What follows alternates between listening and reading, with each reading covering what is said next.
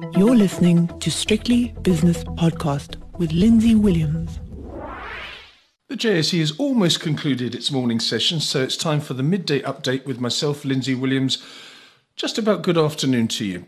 Let's have a look now at the Stock Exchange News Service. And it's a quiet period for corporates, as I keep on saying every day, but there has been a trading update from Nedbank.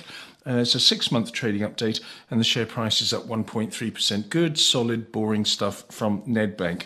Like all South African banks, doing well despite everything. Let's move now then to the spot prices where the rand's nice and firm. Well, when I say firm, it's 1706, which is about a quarter of a percent better against the US dollar. The British pound against the rand is 2050, and the euro rand yeah, that's quite a big one actually. Uh, 1748. So the euro stronger, the rand weaker by that amount. The euro dollar is 102.50 now. Another 1% fall for the US dollar. So that run of the last few weeks and indeed months has come to a little bit of a halt at the moment. The British pound against the US dollar 120.20, which is a 0.6% gain for sterling. Last night in the United States, just to remind you, the Dow Jones was up a massive 2.4%, the S&P up two and three quarters percent, and the Nasdaq up 3.1%. They've had such a good time over the last four or five trading days. This morning in London, the FTSE though not quite as enthusiastic. In fact, not enthusiastic at all. Only up 0.2%. The DAX in Frankfurt up 0.4 and the CAC 40 in Paris up a third of a percent. So Europe doesn't want to know about it. Uh, US going on its own at the moment.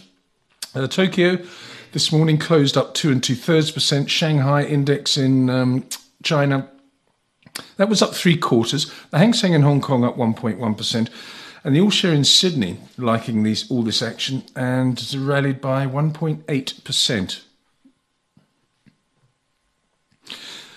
Moving on to commodities, the gold price uh, down a third of a percent to 17.13. That's about six dollars an ounce. The platinum price is up eight dollars an ounce to 8.70, and palladium is sixteen dollars better at 18.65, and that's a near one percent rise. As for crude oil, which has been in focus again after Mr. Biden's failed attempt to woo the Saudis. Uh, Brent crude oil, it's yeah, it's, it's okay, but it's uh, just below 106. It's 105.95, which is a 1.3% fall, and West Texas crude is 102.83, which is down one and a third percent. Natural gas up half a percent to 7.30. Other commodities just mixed performances, nothing to write home about.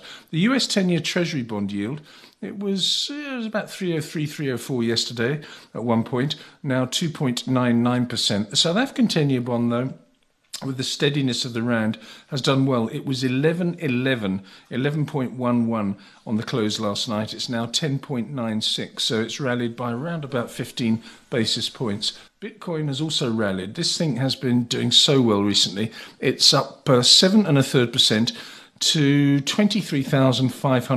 23,513 at the moment.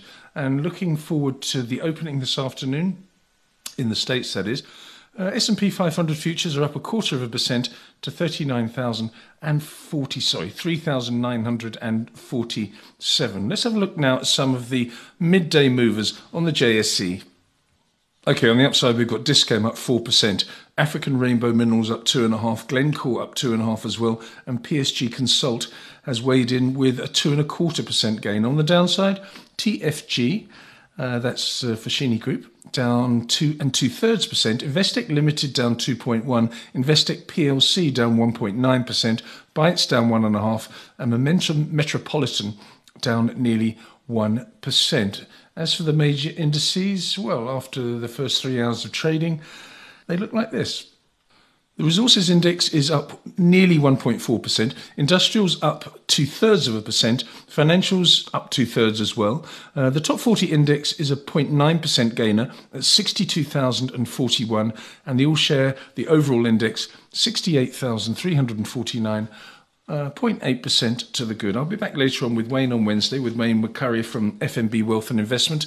And also, I'll speak to Schalk Louw from PSG Wealth on the 5 o'clock shadow. So please join me for both of those.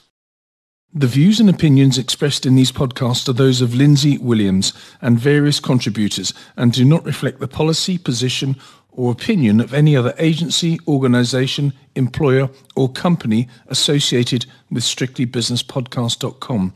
Assumptions made on the analyses are not reflective of the position of any other entity other than the speaker or the author. And since we are critically thinking human beings, these views are always subject to change, revision, and rethinking at any time. Please do not hold us to them in perpetuity.